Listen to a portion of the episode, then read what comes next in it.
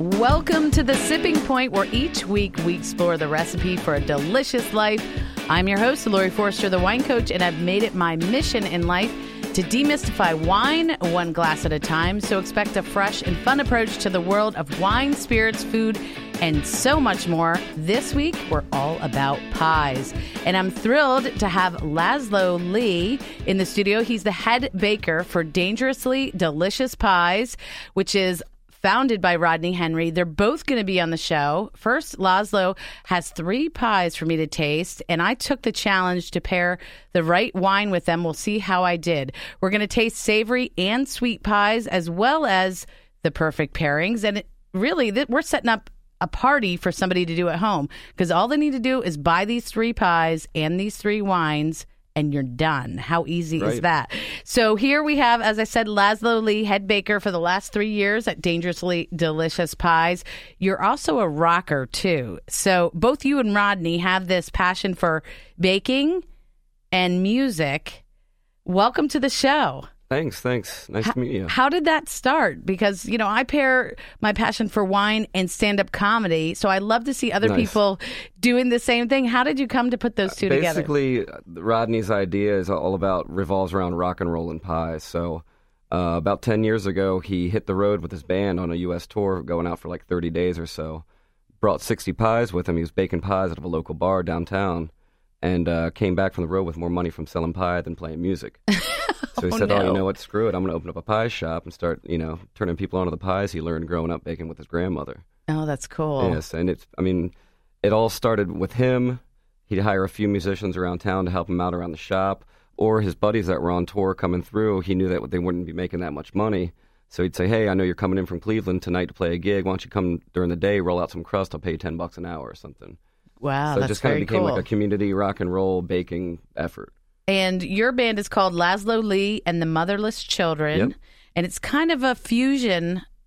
It's kind of like a, Of- a punky side of soul and blues music. Yeah. Okay, Yeah, very good. yep. And how did you guys connect? Um, I met Rodney through him booking my my shows. You know, he'd book a few shows for our, our band in town, and uh, and I'd go up to the old pie shop, like you know when it first opened, to get some coffee and get some pie and hang out. I love it. And uh, I was working at an electric car company down by the stadiums that uh that was uh, going under. And he called me up. He's like, "Hey, you're Renaissance man. I know you can bake pies. Anything you like, you can make it awesome." So I was like, "All right."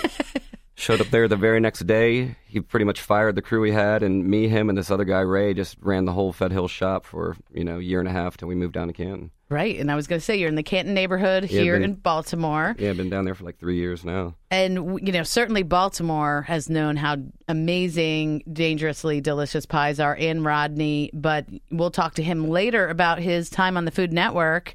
And now the whole country, if not the world, know about Yeah, you yeah. guys, right? The recent Food Network stuff's been really nice, and uh, I mean, just the past two years alone has been amazing. And he's been on, you know, so many different programs. We got to go on together to the Travel Channel and do a Pie Paradise episode. So Oh, very it's cool. been really fun. Well, speaking of Pie Paradise, we do have two pies in front of us right now. So tell me what we have, and then we can, or at least tell me the first uh, about the cowboy. Tell me a little bit about that, and then we'll t- we'll see if my wine can uh, hit the mark. Yeah, yeah. The cowboy quiche is, is Rodney's concept of a quiche with whatever's laying around. Whatever you got around the campfire, you can make it happen. So he Oh. did this one with Bobby Flay on the Food Network, and it's it's basically a spinach and goat cheese quiche that he's added some peppers to, a little bit of onion, and the cowboy quiche is always has to have some version of pig, whether it be sausage, bacon, a mm. ham. This one right here is a you know spinach and goat cheese with some onions, yellow peppers, and some bacon. Oh, fun! And I'm going to do a show upcoming all about bacon because I'm a big bacon fan. We do a lot of Who doesn't pies. like bacon, right? This is delicious. First of all, Thank you. really, really good, and it seems light. I'm sure I don't want to know what it really it's rich. is, but it's rich, you know, but uh, but it just it, it feels so fluffy and light on the palate. It's, it's wonderful. A huge amount of spinach in there, so I love it. Okay, so to take the challenge, I picked out the Clos de la Roilette. It's a Fleurie, which is an area of Beaujolais. It's where it's one of the Grand Cru Beaujolais. We all hear about Beaujolais Nouveau, which is coming out in a few weeks. That's sort of the new wine, the fruity, fun, not so serious. This is more of the serious side of Beaujolais. It's in the southern part of uh, Burgundy, France, and it's made from a grape called Gamay, which has really good berry fruit on the nose and the palate. That's your glass on the left. But what's great about Beaujolais is it's not too heavy of a red. It has really good acidity, which helps it pair with anything that has salt right? Think about that. That's in the bacon, but also acids, which is in goat cheese. And so I found that if you go, we, what we do on the show is we make a wine sandwich. We sip the wine. We would go and bite, bite the cowboy and then go back and sip the wine again. And it'll really show you how the two go. And I think they're delicious together. It really is a great palate cleanser It's for a little this. citrusy too, and uh, I knew that you were going to be pairing the stuff together, so I did put some goat cheese on top also. Wonderful. I think it's really, really good. This is uh, available at Wells Discount Liquors. Uh, the Clota Wallet Fleurie. It's nineteen ninety nine. Hard to say, but easy to love. It's a great food wine. It, it will go with a lot of different kinds of food. A red that can go with lighter things, which I really love because this time of year we tend to want to drink reds. But you always, you know, want don't always want a heavy. All right, so that was our first pie. Now you also brought in A, uh, something a little bit more hearty, right? yeah, it's one of our top selling savories. It's a steak, mushroom, onion Gruyere, okay. and uh, I mean it's a really rich um, sautéed onions, uh, shoulder tip steak that's cut up, cooked, you know, nice and rare.